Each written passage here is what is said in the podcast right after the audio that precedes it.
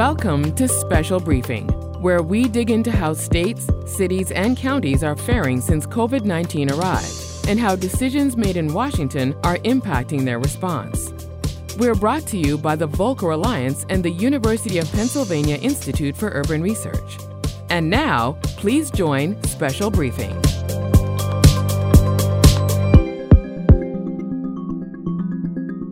Morning, good afternoon, good evening for our listeners in Europe. This is Bill Glasgall from the Volcker Alliance. I'm here with Susan Wachter of the Penn Institute for Urban Research, and this is Special Briefing. Today, in our continuing series on COVID 19, uh, we're looking at uh, the pandemic, state and local fiscal stress, and the politics of federal aid with an expert panel who follow these issues very closely. We're joined today by Norman Ornstein. Norm Ornstein is a resident scholar at the American Enterprise Institute and a member of the Volcker Alliance board. We're also joined by Dick Ravitch, my friend and Susan's friend as well, former New York State Lieutenant Governor and a Volcker Alliance board member, Robin Prunty, Managing Director and Head of Analytics and Research for S&P Global Ratings, uh, U.S. Public Finance. Uh, just a small word of disclosure: I, I spent several years working for S&P as well as for its uh, associated company at the old McGraw Hill. So we go way back when. And uh, finally, but not last, uh, uh, Frank Shafroth, Director for the Center for State and Local Government Leadership at the Schar School of Policy and Government at George Mason University in Virginia. Frank, best known for his work with Distressed Cities, his work on Chapter 9, and also at the National League of Cities. So, we're going to talk about the politics of federal aid, uh, which are just about to heat up again, and then we're going to talk about some of the outcomes what could happen, what's likely to happen, what happens if there's no agreement between the House and the Senate on federal aid. A very complicated matrix indeed. Just a couple housekeeping details. Attendees, welcome again. Your mics will be muted. We've taken questions in advance, as is our usual practice. So we will be getting to many of your questions during the, the latter part of the session today. In addition, there's no video today. We're keeping it simple, and it's uh, panelists and the panelists and talk, but we will have some supplemental materials posted to the archived site at the Volcker Alliance and Penn IUR websites. So without further ado, let me just uh, introduce Susan Wachter to say a few words of welcome, and then we're off and running. Thank you very much, Bill. It's a pleasure to be here again with you and with this series co-sponsored by the Volcker Alliance and the Penn Institute of Urban Research. And it's my great pleasure to introduce Norm Ornstein, who is resident scholar at the American Enterprise Institute and Volcker Alliance board member, as Bill has just said. Norm will discuss the politics of aid bills, and that's certainly right up there in terms of interest because we have a lot of aid bills and more coming, it appears. What's the likelihood that, in fact, we will see one of these when Congress convenes in July. Norm? So let me uh, start by laying out a, a larger landscape and always keep in mind that the impetus in Congress, what will happen in Congress, what will happen more broadly, may very well be shaped by the events of the next three to five weeks or so, maybe even beyond and we know that we're going to be having this giant rally that the president is uh, doing in Tulsa. We know that he's pushing for more rallies in that aftermath and that we have another one ahead. We know we've had states open up and there's a lag as we begin to see coronavirus cases emerge. And in some places already, a pullback from the opening or partial opening that we've seen.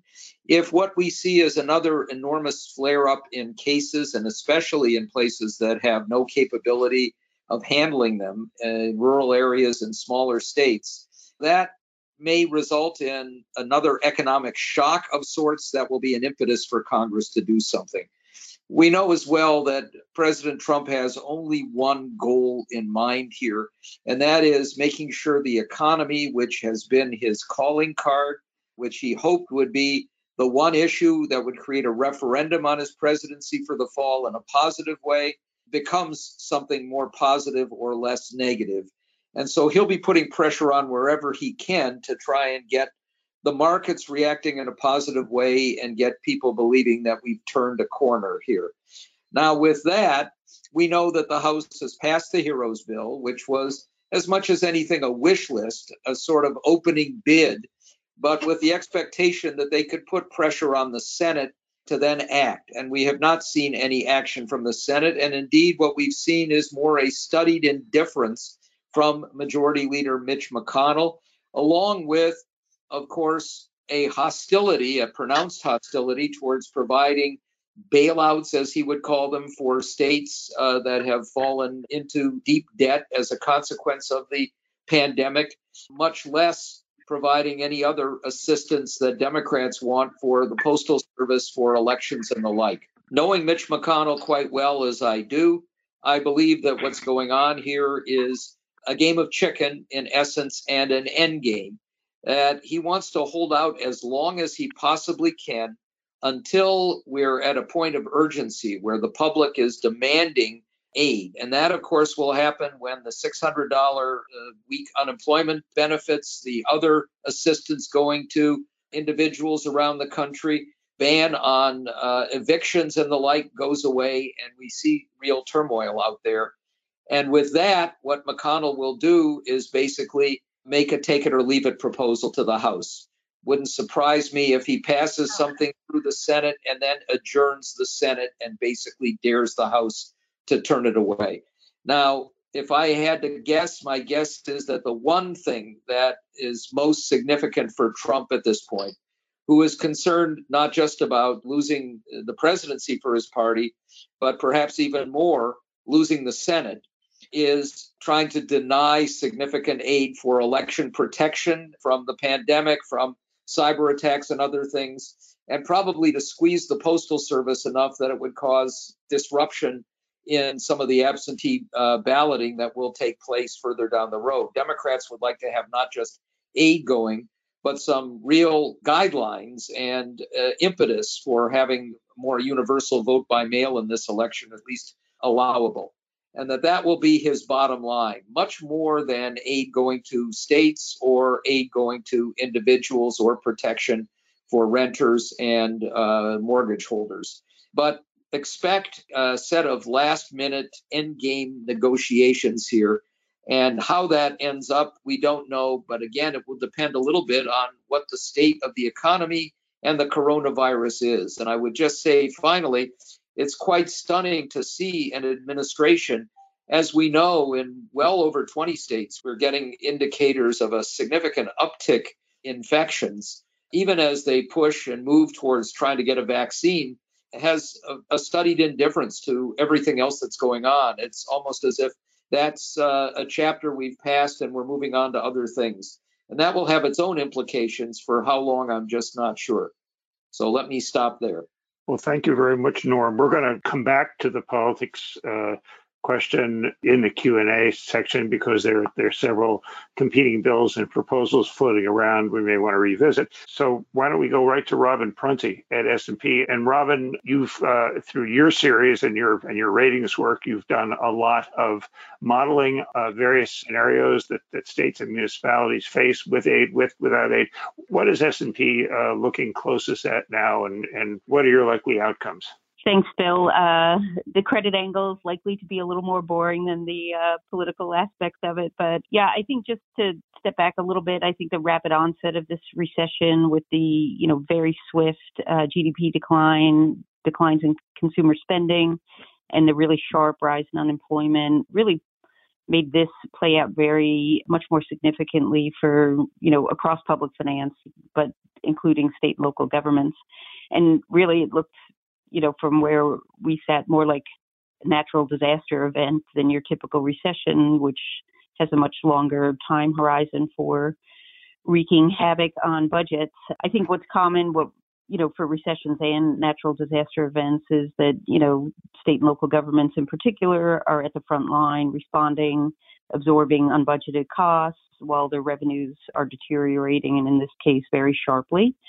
And of course, they have to balance their budgets, and obviously, balance uh, is going to take some different turns. We think this time around. Uh, we you know, I think most municipal market participants were in a relatively strong position to start 2020, which provided some flexibility to navigate the pandemic and the recession, but there's certainly a lot of fiscal pressure out there. And given, you know, the social distancing, the closure of large segments of the economy, we didn't really see any sector in public finance that was going to be immune from this.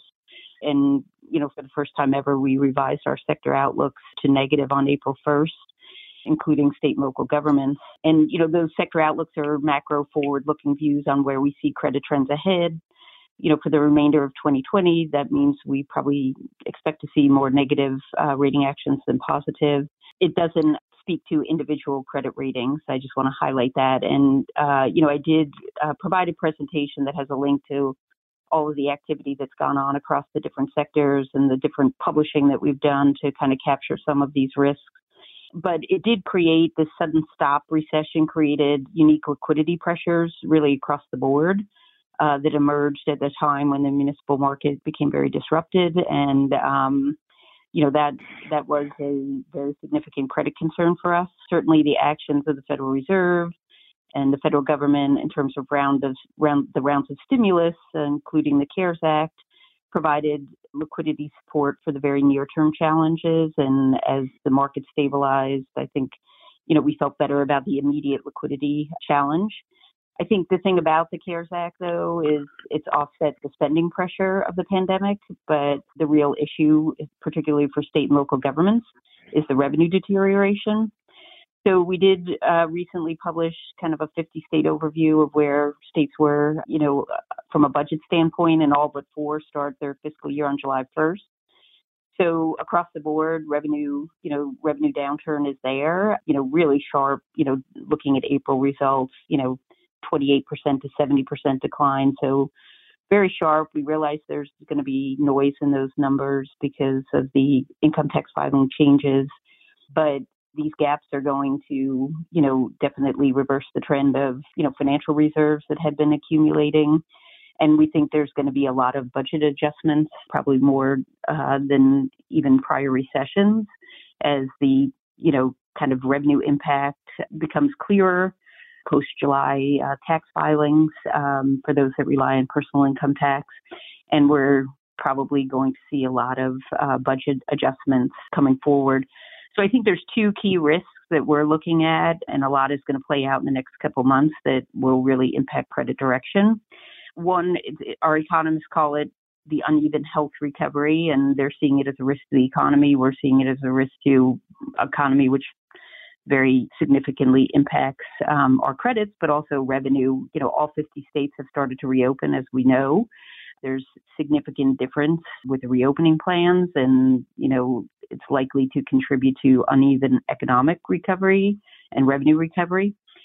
You know, the testing and contact tracing responsibility that's fallen squarely on the states at a pretty inopportune budget time, and you know, the level of investment there is going to be a factor likely in reopening and ultimate economic recovery and surges in the first wave or second wave, whatever you call it, you know, and how that plays out. I think we see the potential for a lot of variation and certainly a lot of uncertainty from a budget standpoint. And I think the second risk I would highlight that we're looking at is what our economists are calling premature austerity. I think, you know, we are of a view that absent additional federal stimulus, we expect to see, you know, very significant budget reductions at the state level to offset the revenue decline. And we kind of view states as sort of on top of the credit pyramid, if you will, and their budget issues very quickly downstream to local governments and, you know, really other, many other public finance obligors, public higher ed, you know, transportation, the broad range.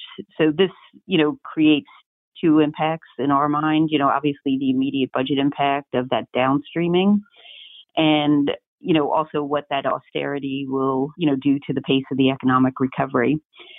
So we certainly, as I mentioned, think the next couple months are going to be pivotal. As most recessions in you know for state and local governments, we think it's going to have a long tail for public finance uh, credits. You know the equity market declines, for instance. You know not an immediate liquidity pressure for states now, but that's going to be next year's problem with accelerating pension contributions and you know if if the revenue recovery is not fully underway you know states that state and local governments that have you know significant liabilities and fixed cost pressures. That's certainly going to weigh on our outlook and provide a lot less flexibility uh, for some to make the adjustments that are going to be needed to uh, restore balance.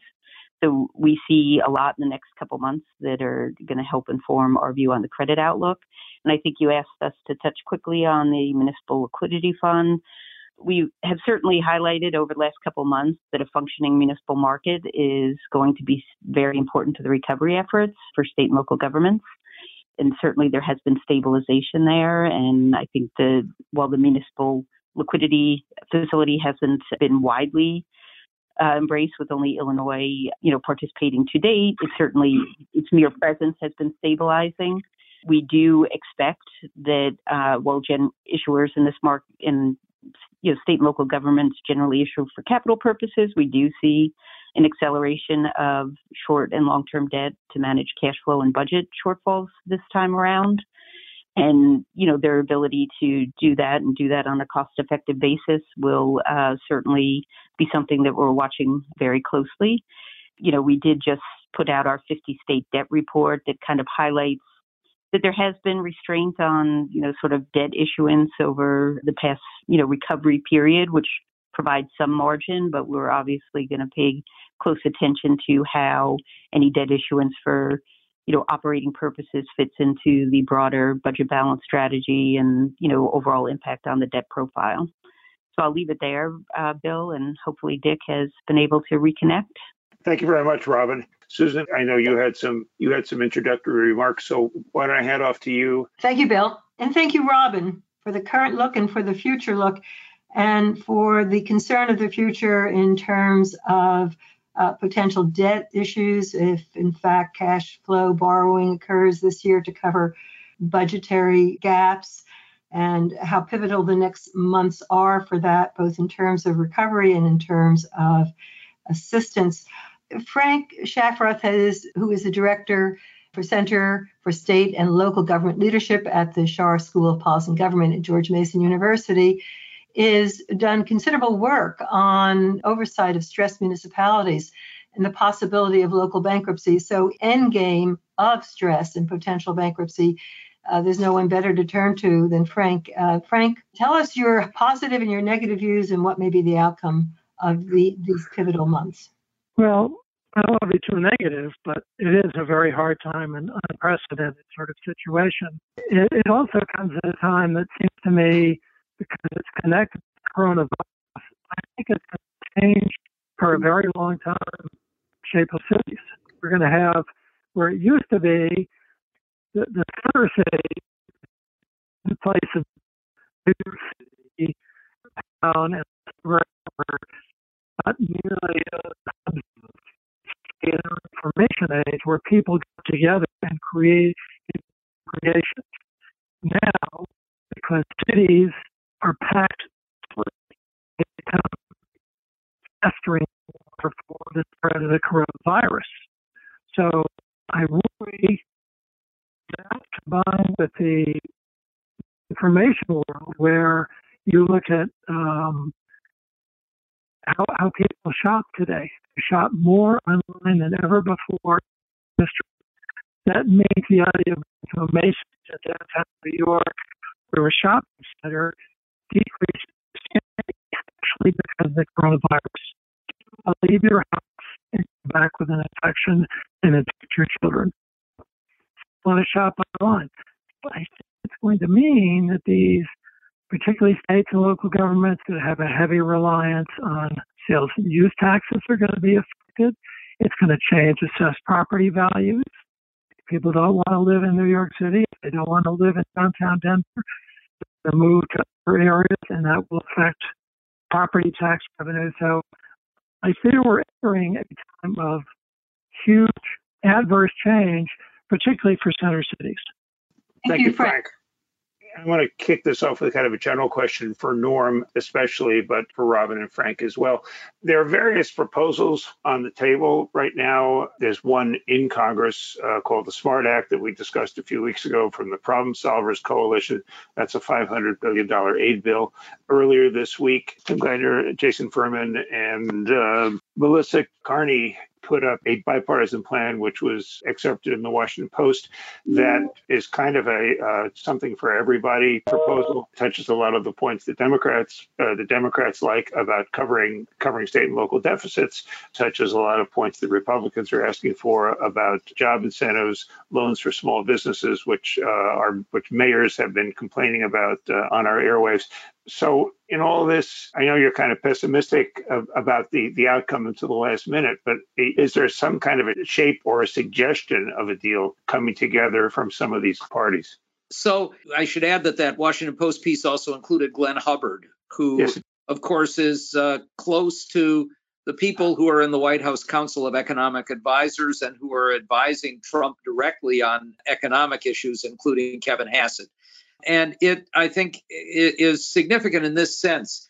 It's clearly a group of sensible economists trying to put out what will be required to get the economy back on track.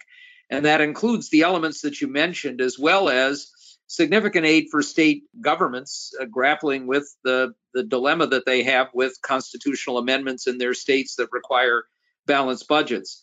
We know that there was hostility to doing anything about this, as I alluded to before, from McConnell and Trump and other Republicans who saw it as a bailout of blue states who had gone high on the hog, spent lots of money, and taxed very much.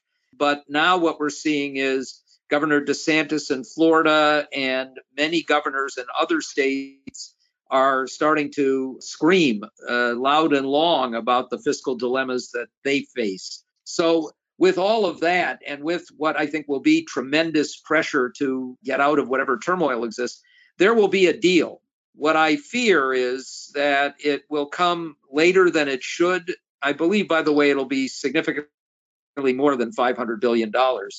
And I also think we'll see tremendous additional pressure from Trump and others on the Fed to uh, do even more beyond whatever bailout package we get but I think we'll see something slapped together after we already see some of the repercussions of the continuing fallout from COVID and the reactions that occur after we pass the deadlines for the packages that have already been implemented.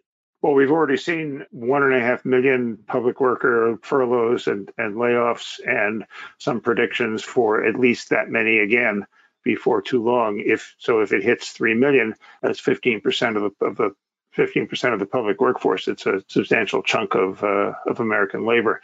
Frank, you were you were I, I think you were in in the process of, uh, of, of speaking to this as well. Well, to add that I think it will help a lot that Chairman Powell has weighed in. He said it would be a concern if Congress were to pull back from the support that it is providing too quickly uh, noting that it would help so far appears to have boosted hiring. He predicted the U.S. economy would benefit states, cities, and counties not forced to lay off workers. Into Republicans who claim they're deeply concerned about the deficit and debt. Uh, I think that still today, you know, some of those so I'm going to feel whipped from behind, and I'm going to support the package. Thanks, Frank. Susan, I know there's there's a, a bunch of questions on the, the market implications of everything that, that's going on. Would you like to kick that off? Yes, thank you, Bill. I will. There's one question that relates to this conversation, but gets more into specifics from Natalie Cohen, who is the president of National Municipal Research. And she asks, could you review the expiration dates of special assistance like unemployment insurance and the $600 extra in grace periods on evictions for non-payment of rent and the mortgage forbearance PPP? It seems like August, September might be tough months. So, are we in for a difficult August no matter what because of the game of everyone waiting for the last minute and for things to fall apart? Plus the timing of the end of support from these various programs coinciding. Robin, do you want to take that? And Norm, and perhaps, um, I don't know who wants to go first on that, and then we'll turn to Frank. I think that that's right. We do think August, September, you know, could be uh, very tough. And, you know, any future stimulus, we also do think timing matters because some of these, you're seeing some mixed signals, some positive signals, but it's all the backdrop of, you know, pretty significant stimulus into the, you know, economy at this time. So I think how it all, you know, plays out in terms of, you know, if another round is approved, when it actually moves, that's going to determine a lot of, you know, the sort of the budget actions, the downstreaming actions that happen you know, especially if it happens late, some of the budget cutting measures I think will already be in motion. So, you know, I'll turn it over to any of the other panelists for additional input on that. But I would tend to agree with that time frame being potentially tough. I'll so, only add here, yes, you have a misplay between fiscal years, right? Most cities, counties, and states run a July 1 annual fiscal year. The federal government got the August recess, the end of the current federal fiscal year, September 30th. So Add the.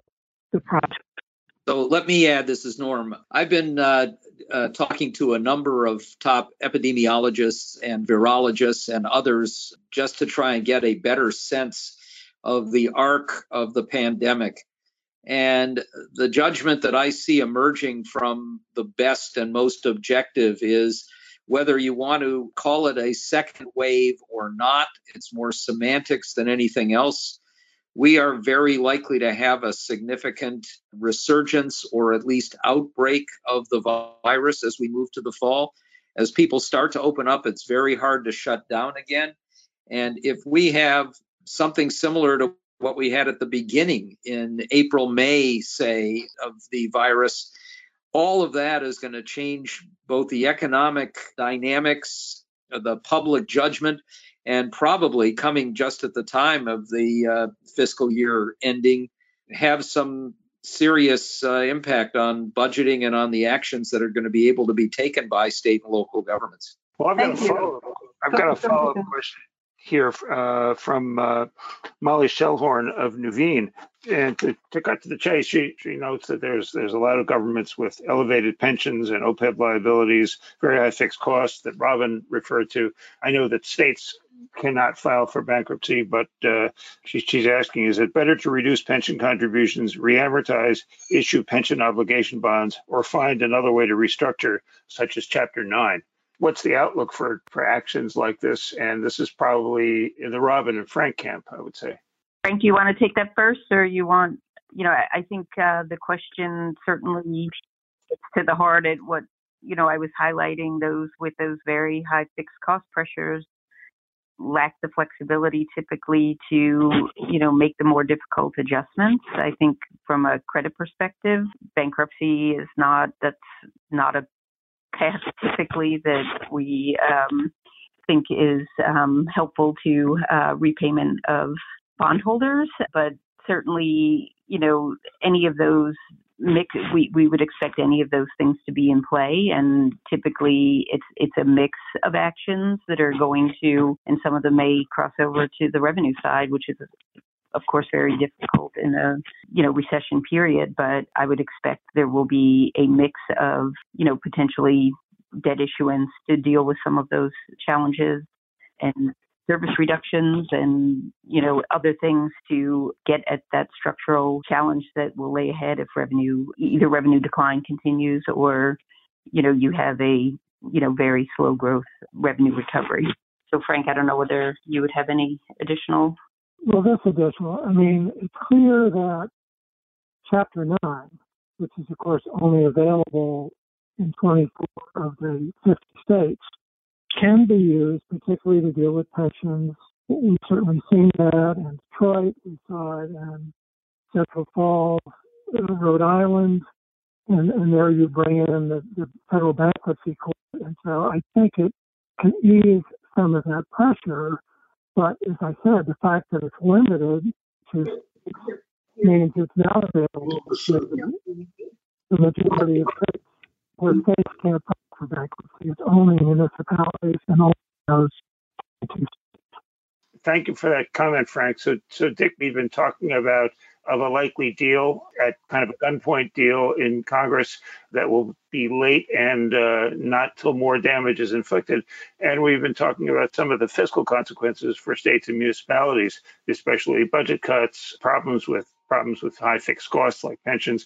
You've been through the ringer with, with New York. You've been very close to the New York uh, the New York situation now. What are your thoughts? And we've got a special question for you uh, that, that we'll get to afterwards. Well, I agree with everything that my three friends have said. However, I have greater concern arising from three facts.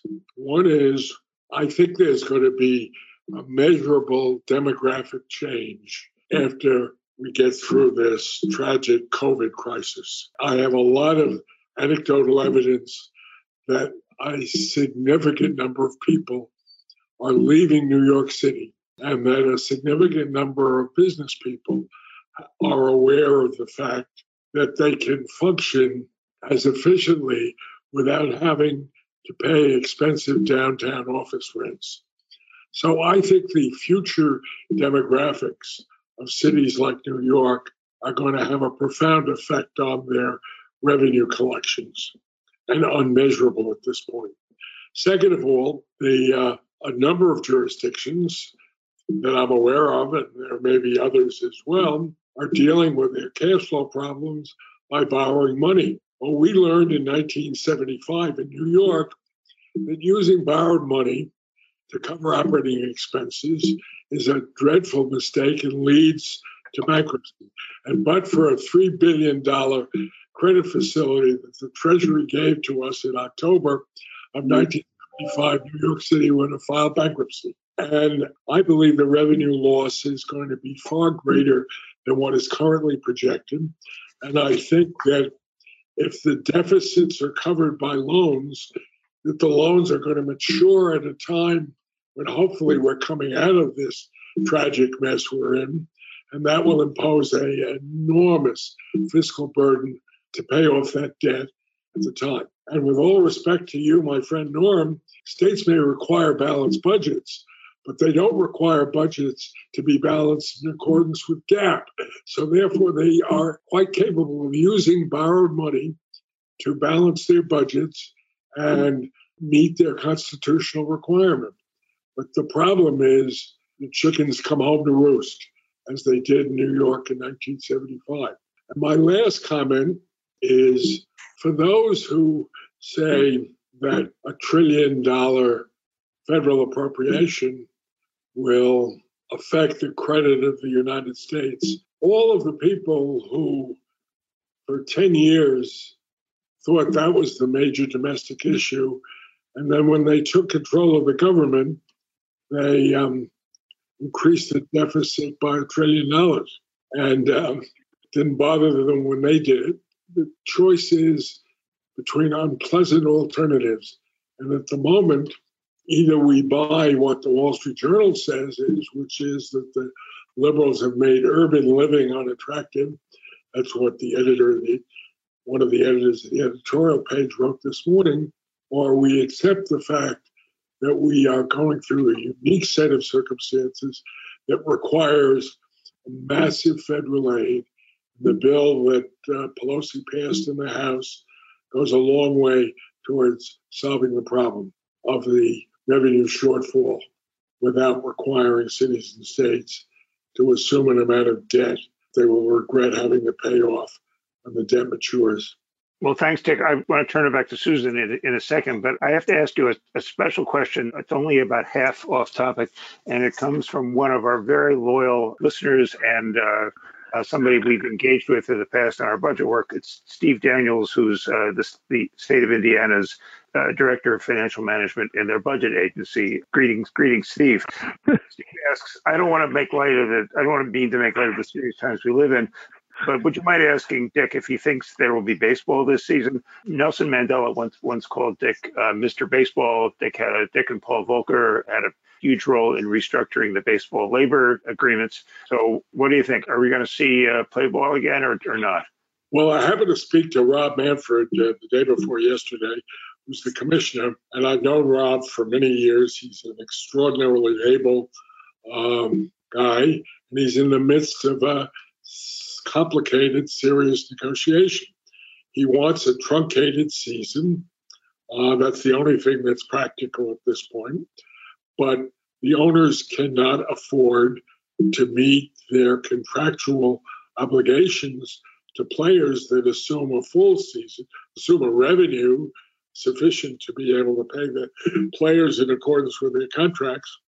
So he's in the middle of a very complicated negotiation with the um, players union to see if they can agree on a truncated schedule and a truncated compensation level that's commensurate with the number of people and the number of games that will be televised. What the outcome of that is, I don't think is known yet, but I, I share Mr. Daniels' view. Getting baseball back is critical for the morale of America. Well, perhaps we need a National Sporting Leagues Aid Act in the next congressional legislation. Oh, but I don't think we're going to get a public subsidy for baseball players that make millions of dollars a year. I'm being flip, but uh, anything, anything to get uh, to get balls back in the air. Susan, do you want to take the next round of questions? Yes, uh, yes, I do, and I would like to ask a question following Dick Ravitch's comments, and I would like to address this to Robin Prunty. Uh, Dick Ravitch's comments suggested that there is a short run and long run burden to municipalities in the absence of a heroes type uh, assistance to state and local governments. The short run being a problem of covering revenue and loss of jobs, therefore, but the long run being the increase in debt, particularly on top of what appears to be potentially a long run negative of COVID for cities.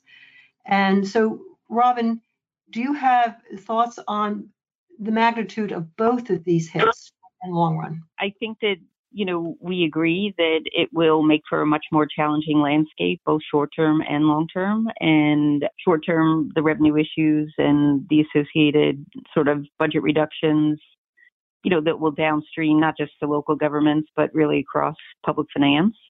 I think that we would probably expect to see accelerating debt issuance for operating purposes absent that. So that does tend to, you know, have long term, you know, implications in terms of repayment depending on the amortization, you know, structure that's selected.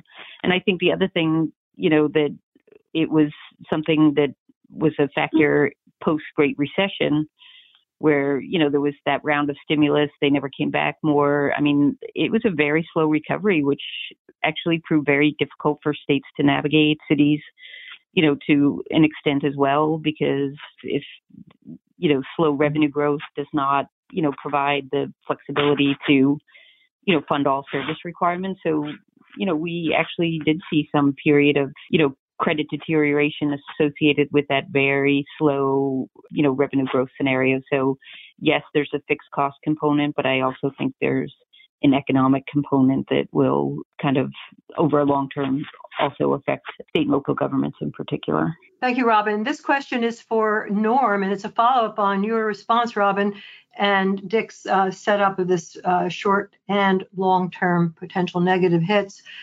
So, Norm, the topic for today is state and local fiscal stress and the politics of federal aid. Do you see this short run, and particularly the long run, because I think you've already addressed the short run, but the long run is this a equal opportunity hit? Is it going to hit red and blue states equally?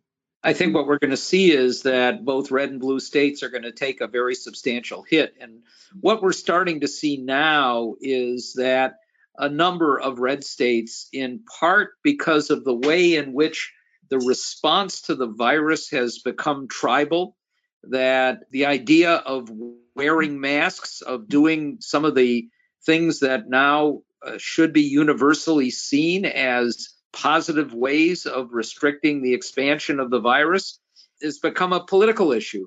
When you get a president who says free Michigan from those kinds of sensible restrictions, and you get large numbers of people with uh, assault weapons going to the Capitol, it tells you something.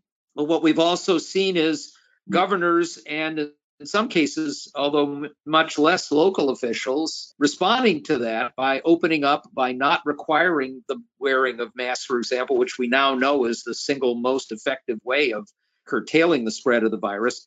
That means, I think, that what we started to see in places like Florida, Texas, and Arkansas, Georgia, Arizona are, will expand some. And that means that there'll be more health and economic repercussions for red states, hmm. and they're going to have to confront that reality as well. You know, I would say one other thing on the, the long run implications of this. We hmm. know that the uh, red states generally, the southern states in particular, have generally gotten a whole lot more in federal aid than their taxpayers have put in. That it's money that's come from the higher tax blue states. Keep in mind that by 2040, 70% of Americans will live in 15 states. And that means that 30% of Americans will elect 70 senators. That 30% is not as representative of the diversity of the country. And it's going to come from states that are generally in worse shape because the reason that the 15 states are taking up so much of the population is that that's where the economic vibrancy is. And what we're I think over the long run, an even greater set of pressures from a minority of the population to take money from the majority of the population. And that's going to lead to more stresses and legitimacy in the system. We have some longer term issues we're going to have to deal with that have uh, repercussions beyond the tenure of Donald Trump in the White House. Well, thank you for that somewhat uh, sobering comment about the long run. I want to go back to the short run pressures right now that are occurring. And Robin, this is a question for you. And as we go to the particular pressures on budgets, we have a question from Maria Amante, who is a journalist in DebtWire. What does it mean for cities and states to budget with the assumption that federal aid is forthcoming, even though it's not guaranteed? What if federal aid does not materialize? Are there cities and states that are budgeting with the assumption of federal aid that is not yet guaranteed? Can you help us here, Robin? Yeah, I think that uh, you know that is true. Um, you know, probably Illinois being the most significant example. They are budgeting very significant stimulus, and that certainly comes with risk because we've talked about we don't know whether it will happen, what the timing will be, and the thing for any government, you start a budget July one. If it's you know potentially out of balance July one, you know, as months go on, if, if we get clarity in October that there is no stimulus, you have many less months to affect change to that budget and restore balance. So, you know, it's always a risk building revenues into your base that are not approved legislatively or otherwise. So we do think that's a tough budget balancing strategy. I have a follow up question for that, if I may. What I've been observing as far as many state budgets goes, we actually had a, a mayor on a couple weeks ago who called it real time budgeting. So states are passing budgets that that are designed to be re- revised after three months, four months, five months, and there are fiscally stressed states doing this. There are fiscally very sound states like Vermont that are essentially doing this. The New York state budget is premised on another look in four months and then another look in four months. So really, it's how do you deal with and, and New York, by the way, and New Jersey has, has, moved the fiscal year to October 1st from July 1st. So how do you how do you deal with with many states doing what only a few have done in the past, like like Illinois and Pennsylvania and occasionally New York and California? It seems like this is going to be very widespread. Yeah, I think I said in my remarks that you know, well, many states have budget for 2021, we expect this to be a year probably where there's more adjustments than any. And I think, you know, that actually is something that's factored into, you know, our credit reviews specifically, that frequency and timeliness of adjusting budgets to changing economic conditions. States that, you know, or cities that have a history of doing regular sort of revenue reviews and have plans to eliminate gaps that emerge that do that in real time generally are much better positioned to manage budget volatility. So I do think, especially with what's happening on the income tax side, the personal income tax side, where, you know, there's a lot of unknowns because of the change in the, you know, filing date. it is, you know, an unprecedented level of uncertainty to start a fiscal year. But I think that, you know, proactive budget management, that active budget management is going to be key, at least from a credit standpoint. And, you know, being able to have those contingency plans in place if, you know, you didn't cut any expenditures because you expected, you know, a very large stimulus. If if there's not a contingency plan to address that not happening at the level you budgeted, that's, you know, going to contribute to a lot more fiscal stress. Fair enough. And Robin, we had a question from one of the reporters in our audience how they can see the uh, the 50 state debt report. I, I, think that's the moderating debt burdens uh, re- report that S&P uh, turned out uh, just, a, just a few days ago. That was released this week. Uh, the link to it is on the PowerPoint presentation I sent you, Bill, that I think is available to anyone on the webcast. It's also available at spratings.com or they can contact me via email and I'll make sure our communications folks we can get that to you right away. That's wonderful, and we will be posting that PowerPoint immediately after this with the archive version on both sites. So that's that. Susan, uh, you want to you want a last word here before we get to the top of the hour? Uh, well, let me just ask a very uh, broad question in a different direction, and that is on the assistance that's being offered through the MLF. And Robin, you addressed this a bit, perhaps you and others want to come back to this. Why isn't it being used uh, more? And is it at this point actually at the appropriate level? The penalty rate that's been imposed is, despite of that, it still stabilized the market. Is that sufficient? Robin, Norm, Frank, would you like to uh, have a word on the mon- on the Fed side of this equation of the of assistance coming from the federal government as well as from the Federal Reserve. So I'm happy to jump in. You know, I don't think that you know it would be within our purview to say what it should look like. I think that it's clear from the guidelines that are you know in place that it was set up to be a residual market sort of facility that the pricing was set to you know really encourage folks to access either the municipal market or you know bank facilities, et cetera, uh, to the extent that that pricing was more competitive.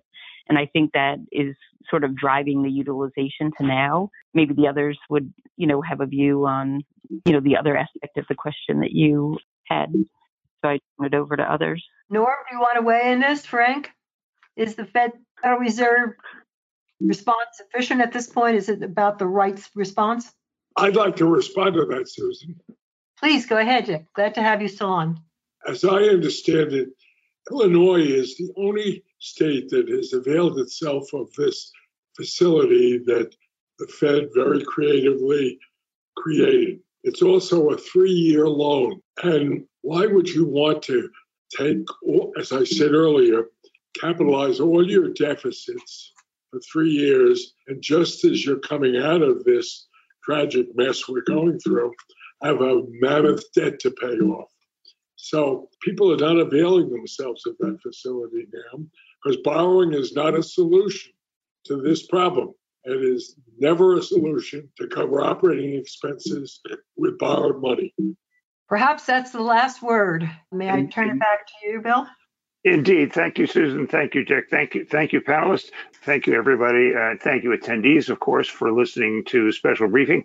This week's this week's edition will be up shortly on the Volcker Alliance and Penn IUR websites. I encourage you to go there. Frank Frank Shafroth sent us some material. Robin has uh, Robin has an interesting PowerPoint presentation and a link to the debt report. You've been listening to Special Briefing brought to you by the Volcker Alliance and the University of Pennsylvania Institute for Urban Research. Every month, we bring you the latest intelligence, strategies, and trends affecting state and local governments' finances in the wake of COVID 19 and how they're impacted by Washington's unprecedented response. Visit the Volcker Alliance and Penn IUR websites to learn more, stay up to date, and dive deeper into these critical issues. And be sure to subscribe here or wherever you listen to your favorite podcasts so that you'll never miss an insight.